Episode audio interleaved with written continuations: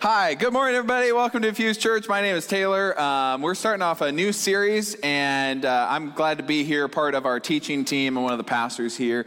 Uh, we have a great team of people that uh, communicate here and up in Cedar Rapids. And uh, but today we're going to start off a new series for the next three weeks called "I'm In," and we're going to talk about, start by talking about that same thing that he just brought up, which is we don't like to talk about our weaknesses.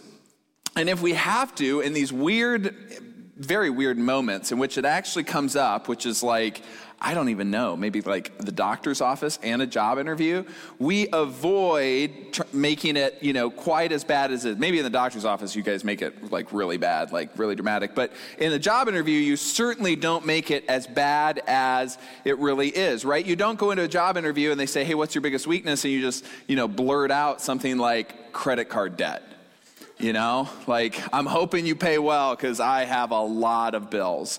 Um, you know, you don't start off with, you know, that you you have a drinking problem. You don't start off with your arrogance and your pride. That would be weird right you, you say something like more abstract like you know i just i sometimes am too organized you know um, or something like that that makes you sound good but is technically a weakness. Anyways, but what, the point being, we avoid our weaknesses in general. We don't like talking about them um, anytime that we're confronted with it and make it sound a little less bad. Um, an example of this uh, for uh, me, and I really didn't realize this would be so like embarrassing for me, but it, it kind of was. Um, we had a little bit of a party. It was a strange party, uh, Memorial Day weekend, and it was a party that involved like the moms and the kids. The kids were on a bouncy house, the moms had all the food going, and the men, we were uh, chainsawing trees down at our farm. I know, that sounds like that's like the American dream right there, isn't it? Like a perfect, yeah. So, anyways, there's a couple of us guys, we were dropping trees in the yard, and then we drag them and set them on fire. So, it's very enjoyable. Um, yeah, it was good. Anyways, um, you know, what could go wrong, right? Uh, well, it did. Uh, so there was one particular tree that we thought we knew where it was going to go um, because we're men. And uh, unfortunately, it did not go the way we thought it would go. I'm sure the ladies could have told us, but they weren't there. So, um, anyway, so it fell down, and it didn't just fall um, anywhere, it fell onto um, a power line. Now, stop, it's not that bad. Okay, and so in the picture that you're seeing, it, it's leaning on the power line. So um, the power line, though, it wasn't you know sparking, it wasn't lighting anything on fire or anything. We were pretty sure the power line was dead. The problem with the power line is we were pretty sure it was dead. We were it was connected to another pole that was then connected to the line that actually goes to our house. And so um, we thought, hey, this could theoretically be bad if you know it brings the line down, then pulls our line down, and then then we really have a disaster on our hands. Okay, and so you have a couple of options. Now, I want to talk to the men for just a second. Ladies, you just hang on, hold back your judgment. Okay, I'm just going to talk to the men for a second. Men, you got two options, okay? Here, here's the position I was in. Option number one you call Alliant Energy on the emergency line on Memorial Day weekend and admit that you did the thing that you're not supposed to do, which is drop a, tele- or a tree next to a power line, okay? And then ask for help. Or you could hook up the skid loader via a strap to the edge of the pole and just try to pull the tree down. Yes, exactly. See, that's what I was thinking. The answer is yes, exactly. However, upon further discussion amongst the guys, the conclusion was reached, which I stayed, um, I voted like uh, I was uh, neither for nor against. I abstained. Um, that the conclusion was we should probably call the power company. And so um, I really didn't want to do that.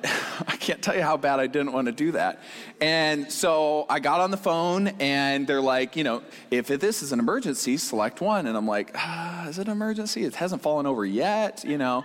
Um, so I hit number one and the lady came on the phone and I had to explain to her something along the lines of, hey, I know it's Memorial Day weekend. And she's like, I know it's Memorial Day weekend. I'm here working, you know? And it's like, I incidentally, we the tree fell, it's on a power line, can you help? And it was, it, it took a bit of my pride, okay, to uh, admit that and ask for help. So, what's the point of all of this, uh, other than being somewhat amusing and you can laugh at the situation? Um, the point of it uh, is that when we are in a place of weakness, when we are in a place where we've messed up, and maybe we didn't even mess up. Maybe it was something out of our control, but you know that feeling when it's like, that did not go as planned. That was an event or a situation that caught me off guard. I wasn't ready for it, and now I have to deal with it. And you feel like you're at a disadvantage right? Um, you feel like you are having to ask for help. You're not in the position of power or authority in this moment, and it doesn't feel good, does it? It feels actually fairly uncomfortable, right? That time you got in trouble for that thing, or you got pulled over and then you had to go tell your parents, or you did that thing at work and then you shouldn't have, and then you thought nobody was going to find out, but then they did find out, or you know, then you had to tell your spouse the truth and it wasn't great, right? That that moment where you felt that your chest tighten inside because you didn't like the position you found your t- yourself in. I mean, really, anytime I think when we're confronted with our frailty, with our morality, even, with how chaotic life can be. We're so overwhelmed or we're broken. Um, we, we feel shame or guilt. We feel that hurt. We are in a position of weakness. We're in a position of disadvantage and we don't like it. And so we do everything we can to avoid it as best we can or make it sound better or feel better than it really actually is. And I want to tell you today that I don't think in a lot of those situations, I probably can't think of every situation that you've ever found yourself in, or maybe you find yourself in today. But what I hope that you will come away with today is that you uh, do not have to be alone in that weakness. And that weakness isn't the end. And I'm not saying it isn't as bad as it is. I mean, the situation for you could be bad. But what I want to do is at least provide a recommendation for how you handle that feeling, that pain and that hurt and that disadvantage in those moments or that moment that you're in right now. Um, and to do that, I want to tell you a little another story. Um, in this story, there's three characters. Okay, and and one character, um, you know, we kind of aspire to be like, but we've never fully experienced that. But the other two characters, I think we can relate to. And so I really want you to pay attention to those characters and how they behave and how you have probably behaved at some point in your life very similar to that. That you emotionally have been in a very similar place as those two characters. I almost guarantee you that you have. And today's story comes from uh, a guy named Luke. He was a doctor. Um, not sure if he was a very good one, but he was a doctor. A very um, thorough uh, kind of a guy. He documented the account of Jesus and then he documented the account of the early church and he wrote them down and he sent them out to people and they are called the book of Luke and they're called the book of Acts and we find them in the Bible, okay? And so Luke is going to tell us a story from his account that we call Luke. I don't know if he called it Luke, but we call it Luke. And um, and of the story of these three characters. There was other people there, but primarily he, he's writing about these three characters, okay? So we're going to introduce character number one. And we've all been there, we've all done that. Um, and if you grew up in church, you may know exactly who I'm talking about in this character, uh, but you know, just let me set this up for you a little bit, if you will, okay? So character number one from Luke chapter 7, verses 36. When one of the Pharisees, okay, period. Um, Pharisees are character number 1. Pharisees, just a little backstory, uh, was a group of people. Like you could be a Pharisee, but the, there was a group of people called the Pharisees. And uh, the Pharisees were a group of people that kind of started around 150 BC, so before Christ, and they went until about 70 AD, so 70 years um, after the birth of Christ. Okay, so you got about a couple centuries in there that the Pharisees existed. Now, Pharisees, um, I don't know, maybe if you grew up in church, I always thought like the Pharisees were like something that God said, hey, I'm going to start this group called the Pharisees. It wasn't a God started thing, it was a very human started thing. It was a human title that the Jewish people kind of came up with back in the day in, in um, what is now modern day Israel. Um, and uh, so these, these um, guys, because they were always guys, these men uh, were more powerful than pastors. They weren't like rabbis, they weren't pastors, they were like senior management okay? And um, if you ever read, the thing that I want you to know about this is that when you read the Gospels, the Matthew, Mark, Luke, and John, the account of Jesus' life, death, and resurrection, um, you see the Pharisees come in throughout the entire story, in and out, in and out, and they're kind of generally seen, not always, but majority of time they're like the bad guys. They're the antagonists, okay? Because they're the religious people.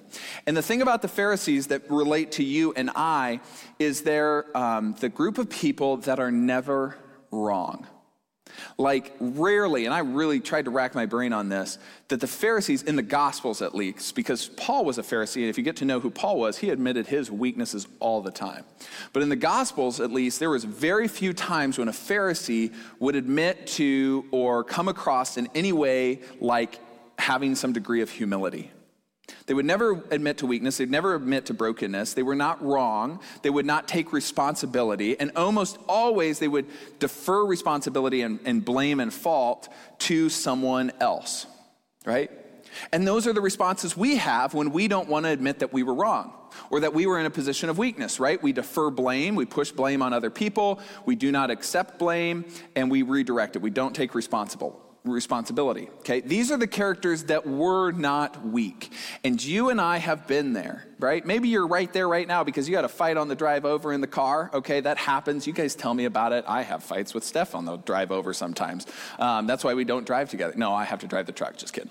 Um, I drove the truck today. Uh, but, or we're in two separate locations, one in Cedar Rapids, one here. But, anyways, so back on topic, um, I digress. Uh, you, you have an argument, right? And you don't want to admit that you're wrong. That's the Pharisee. That's the Pharisee in all of us coming out because they are the religious right. The religious right. God is on their side. They're the per- in the skid loader and tree story, they're the part of me that said, we'll just hook up a strap and pull that thing down because by golly, we have God on our side. Okay? That's the kind of heart you have to have for that. Okay? Now, Second character. Okay, you got the Pharisees. When one of the Pharisees invited Jesus, second character, to have dinner with him, he went to the Pharisee's house. The Pharisee's name was Simon, we'll find out that later, and reclined at the table. So he goes over to the. Jesus wasn't um, like opposed to the Pharisees, they just gotten a lot of theological uh, and really not theological so much as heart disagreements behind what the law and what God intended okay? But he didn't not hang out with them. He wasn't, um, he didn't come to earth just to oppose the Pharisees. So they're hanging out.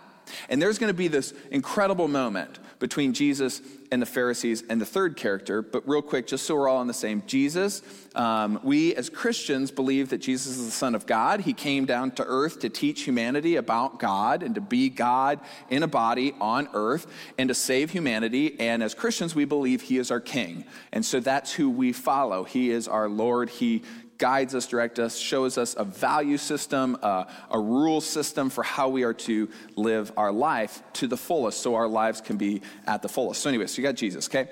Then the third character, and you may be familiar with the story, try not to jump ahead too far, but here's the third character. Then a woman in that town who lived a sinful life learned that Jesus was eating at the Pharisee's house. So she came there with an alabaster jar of perfume.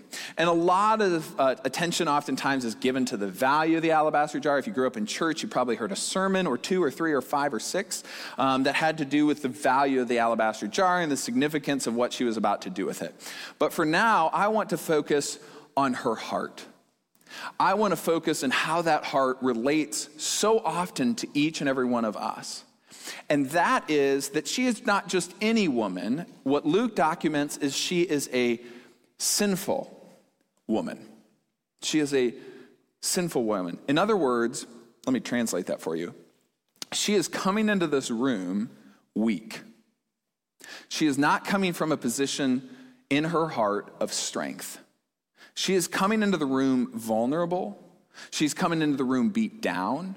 She's coming into the room worn out. And you may not like to admit it, but we have all been there, haven't we? We have all been in that position where you're so tired of the fight. You're so tired of the things, of the decisions you've made, and how the cost of that has racked up against you. And sometimes that's because we have sinned. And you would look at this and say, well, that feels really sin- uh, sinful. That feels really judgmental to say that this woman is a sinner and to call her out like that. And that's a lot of times because of the Christian connotation around sin. But, uh, and it's not great, don't get me wrong. But unless you have lived a perfect life, we all can relate to her. If we have fallen short at some point in our life, we find ourselves in the category of being a sinful person like she was. Now, again, we don't want to admit it because we don't like weakness. We don't want to have to admit vulnerability and fault. But if we're honest, we are imperfect people. And when you're an imperfect person or a sinful person, essentially you have fallen short of God's love. You have fallen short of loving God as He loves us, as loving your neighbor as God loves your neighbor, and loving yourself as God loves you. And I'm guessing there has been more than one time when you have fallen short in loving in those three areas. And when you do, when you miss that, that's sin. And I think for most of you, you can be comfortable. You don't like this idea, but you can be comfortable with it. And one of the reasons I think that's true is because from the very beginning of this church, when we were in a coffee shop in Coralville, we've put on our website and had kind of everywhere that we are a church of imperfect people. And I tell you, the number of times over the years that people have come up to me and said, I saw that, and I thought I could go to church there because it's a church for imperfect people. And I think deep down, we all know what it would be like to go to a church of perfect people. Be stuffy. It's probably be a little inauthentic, and it ultimately be a lie. Right? But Jesus in this moment was in a room of perfect room full of perfect people, the Pharisees. And in walks the imperfect person, and everybody knows it. You can picture that in your mind, right? She walks in, and everybody looks and says, not perfect. And deep down, we know under all of those layers, that could be us. And we have been there, broken, lost, weak, sad, and hopeless before. And it is not a great place to be, but there is hope. See, this woman does something that we avoid. We avoid, but something that we really need to do. And Luke tells us. She, the woman, in the next verse. She stood behind him at his feet, weeping. So she walks in, makes her way behind him. There's probably other people. And she began to wet his feet with her tears. In other words, she's gotten probably down on all fours in front of him or before him in some posture in which her tears are now hitting his feet. And then she wiped them with her hair and kissed them and poured perfume on them from her alabaster jar. To which we feel, and I think our hearts tend to um, put a wall up against what this woman is doing. We tend to be like, mm, I don't like that. I would never do that. Because it's extreme. It feels extreme, it feels unrelatable. But think about her pain and her wounds, if you took all of your life's pain and, and suffering and imperfections and falling short, and you put that all together in one moment, it would probably weigh on you like it was weighing on her. And she didn't want to carry that burden anymore. Just as a lot of times we don't want to carry that burden anymore. And she did something that we struggle and we fight. We fight strongly against sometimes, and that is in great humility to surrender to God, to the God of all creation, all that she had done, all that she had committed, all of her behaviors and her falling short. She surrendered to Him and gave to Him all that was holding her back, all of her sin, all of that weakness, all of that burden, and sought help. That's what you're seeing in this moment. That's the drama of this moment, is all of that coming out in front of all of these religious leaders who were hard of heart, who would not admit that they had done anything wrong, and they were looking down their noses at her. And here's what the story says. I'm just going to read it to you so you can picture it, so you don't have to read it. You can just kind of imagine it in your mind. I think sometimes that's really helpful to do. Now, when the Pharisees had invited, um, had invited him and saw this, he said to himself, If this man were a prophet, he would know who and what sort of woman this is touching him. She is a sinner. And Jesus responded. See, he, they didn't even say anything, and Jesus knew what they were what they were thinking. And Jesus responded and said, "Because you could maybe he he knew it because he was half God or you know fully God, and fully man. But um, I think you could also have just read it in the room, right? And Jesus responded to them, saying to the uh, Pharisee, um, "I have something to say to you." And he replied, "Say it, teacher." A moneylender had two debtors, and one owed 500 denarii and the other 50. When they were unable to repay, he canceled the debts of both. So which one of him, which one of them will love him more? Simon the Pharisee answered and said, I assume the one for whom he canceled the greater debt. And he said, You have judged correctly. And turning towards the woman, he said to Simon, So now he's talking to Simon and looking at the woman. Do you see this woman? I have entered your house. You gave me no water for my feet, but she has wet my feet with tears and wiped them with her hair.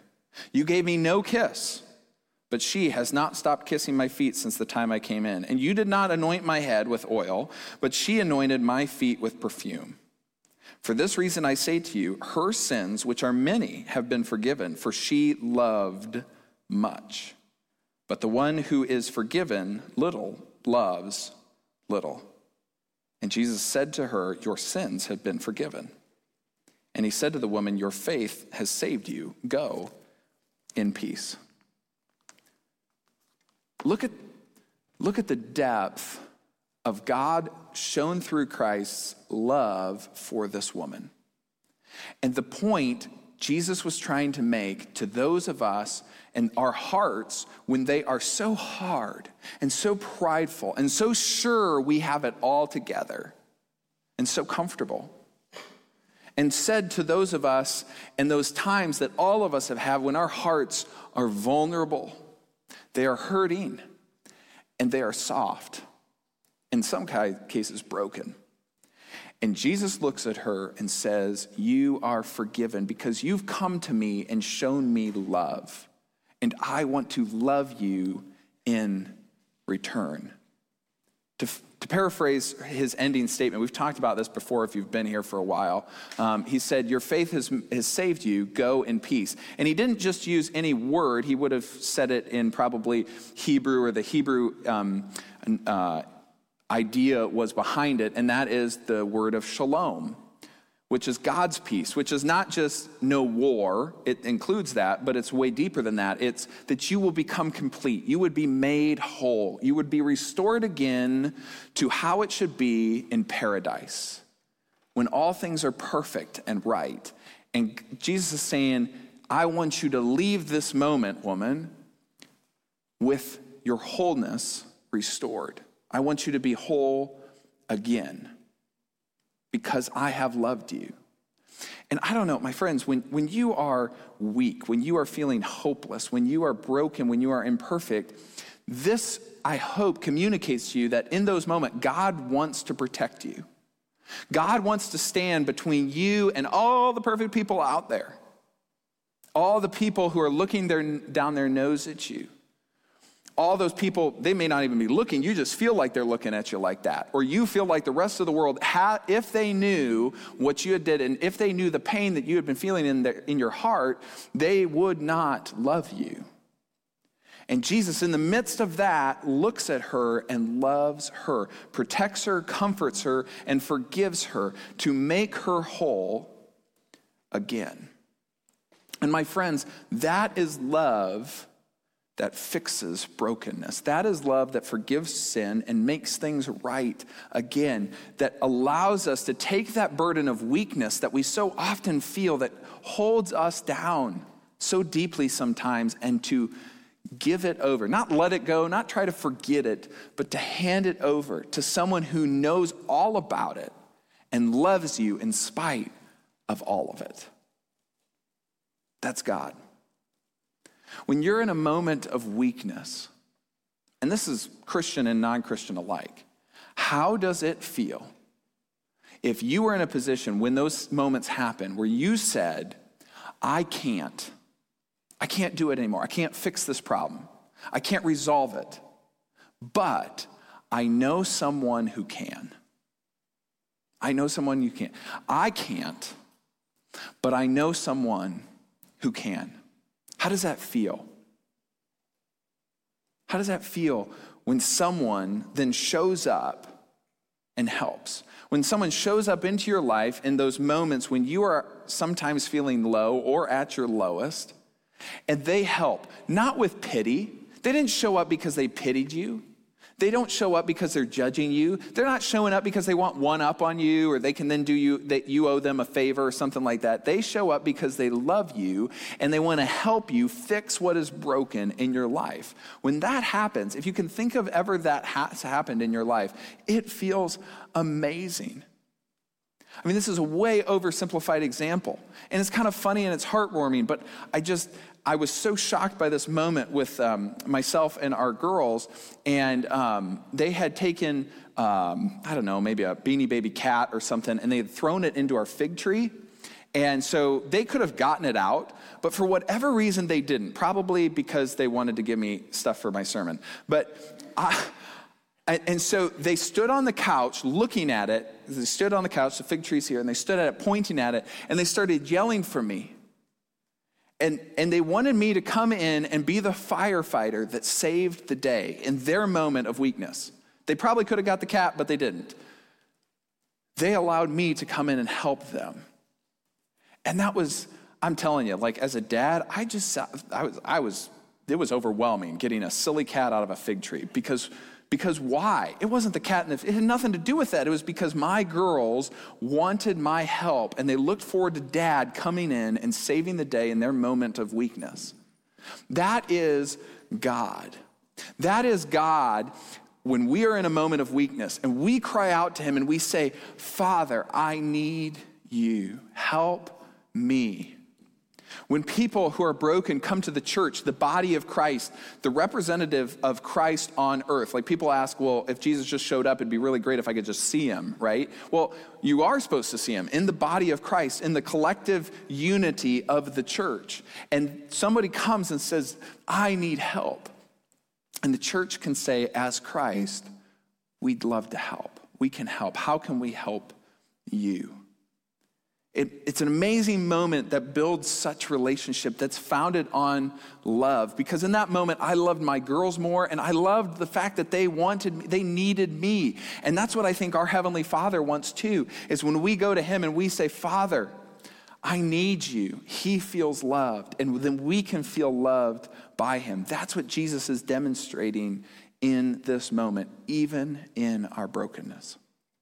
One of the people that we have had um, uh, the honor of getting to know and meet over the last oh, six plus months and uh, being able to walk through a crazy journey um, as a church and even in their small group um, is AJ. And so you're going to hear AJ's story, um, and AJ is going to share a little bit about his experience coming and being a part of the body of Christ, you all here at Infused Church, and what that has and what God's love has meant. Uh, um, shown through you to him. And so I get the great joy of having AJ click the slide on his own video so you all can enjoy it. So, AJ, if you would be so kind.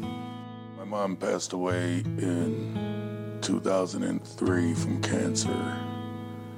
And the way she lived her life, always going to church, and even until she died, every Sunday she was at church. And yeah, I felt a lot of anger at God for taking her.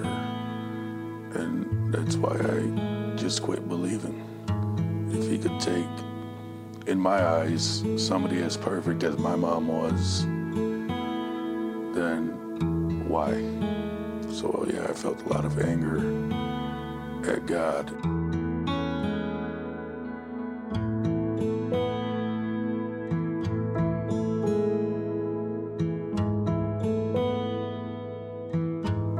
Was in an abusive relationship for five years. And I didn't realize it was abusive until it ended. And at the time, I was, it broke me. And I decided that I needed more in my life. So I was like, well, let me try to talk to God and see if He can help.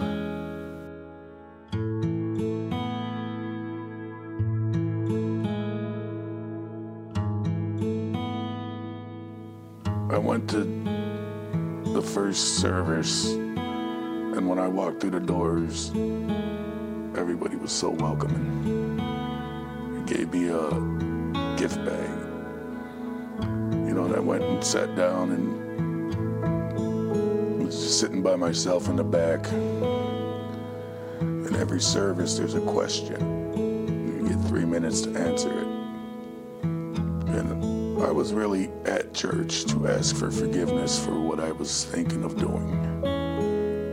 You know, the way I had been beaten down, I just didn't think I deserved to live. So I was contemplating suicide, and I even had a, a note written out to send to my kids. And this guy, Ryan, came up to me during the question, and we started talking. And he made me feel so like welcome and cared about that while I was talking to him, I started crying. And, you know, he was like, we'll talk after after service. And after service, he stuck to his word and came to me. And, and uh, I had talked to Ryan about it. And he convinced me to not do anything. He said, just come to church, pray on it, talk to me, and we'll work through it. And we did. I talked to Ryan about it.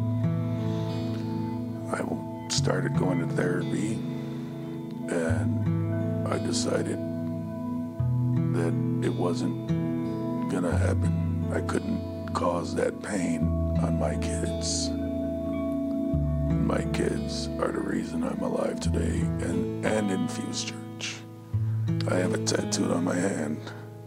Stay, never give up with my kids' initials on it. There's help out there. You know, it's hard to ask for help, especially for a man. But there's help out there. You know, talk it out.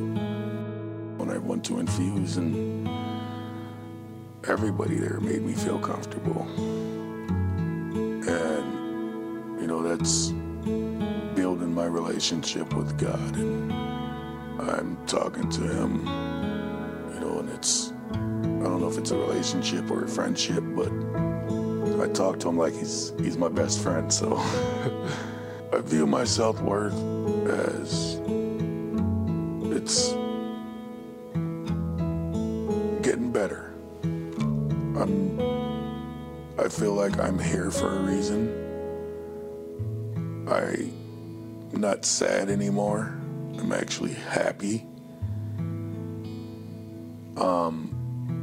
Haven't I haven't felt this type of happiness in years where I wake up at six o'clock in the morning.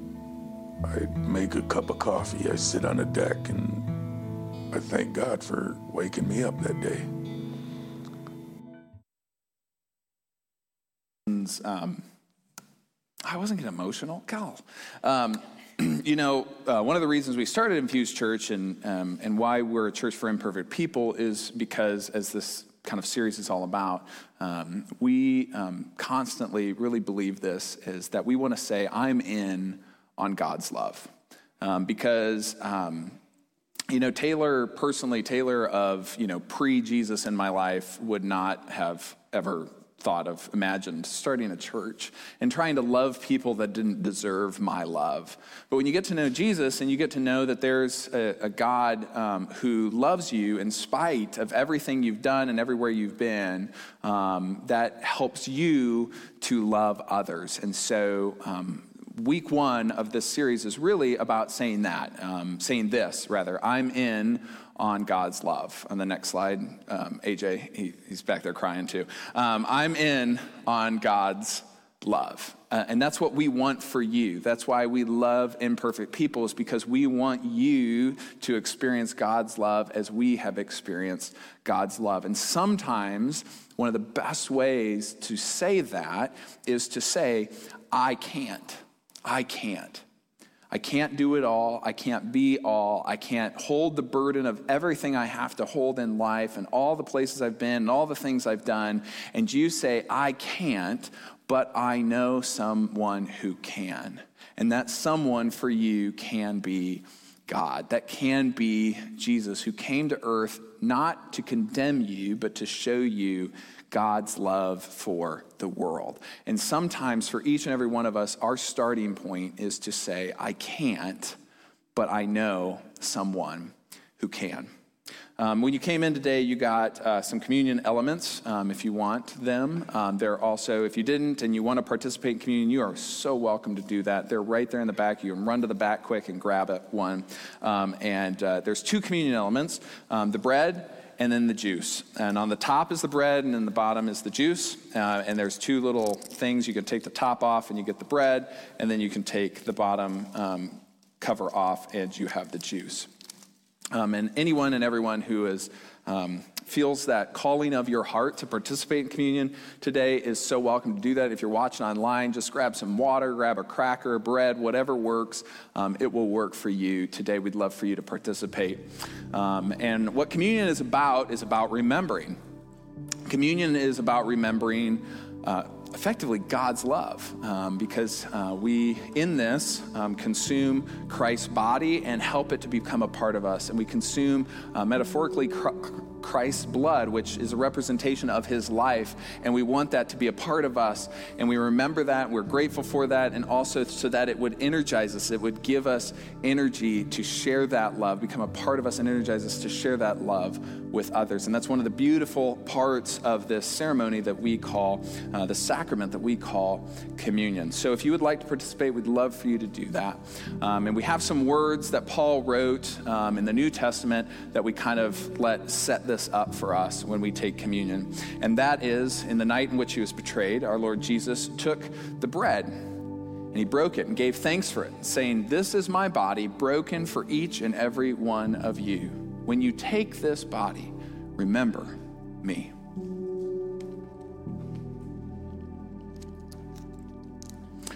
Again, after supper, he took the cup and he said, This cup is a new covenant. It's a new agreement between you and I. Anyone who wants to enter into this agreement is more than welcome to do so. And the agreement is this that I will die for you so you can be forgiven, that your debt can be wiped clean, that you do not have to bear the burdens of your sin any longer, and you are free. And when you drink this, remember that love that I have shed my blood for for you. If you would, bow your heads and pray, pray with me. Heavenly Father, Lord, for some of us, today's the day. We have been running from you or trying to avoid you, put up those walls for a long time. We've been trying to convince you, convince ourselves, uh, some of us, that you don't love us as much as you really do. And today's that day where we have to take that step, that step across that line of faith to trust in what we cannot see. And we cannot see love, but we know it and we feel it and we can be transformed by it. That step of faith to say, Lord, we accept your love. That step of faith to say, Lord, I can't, but you can. Lord, please help me.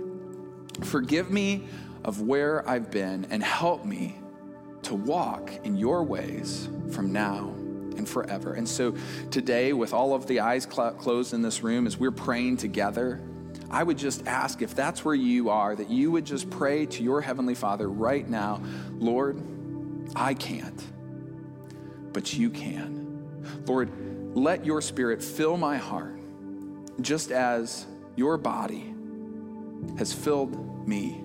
And your blood has filled me in this moment. Your life has filled me. Let it fill me so I know and am filled with your love and transformed by it. That with that comes peace that passes understanding. Lord, as you take my burdens, that I may experience peace that passes all understanding.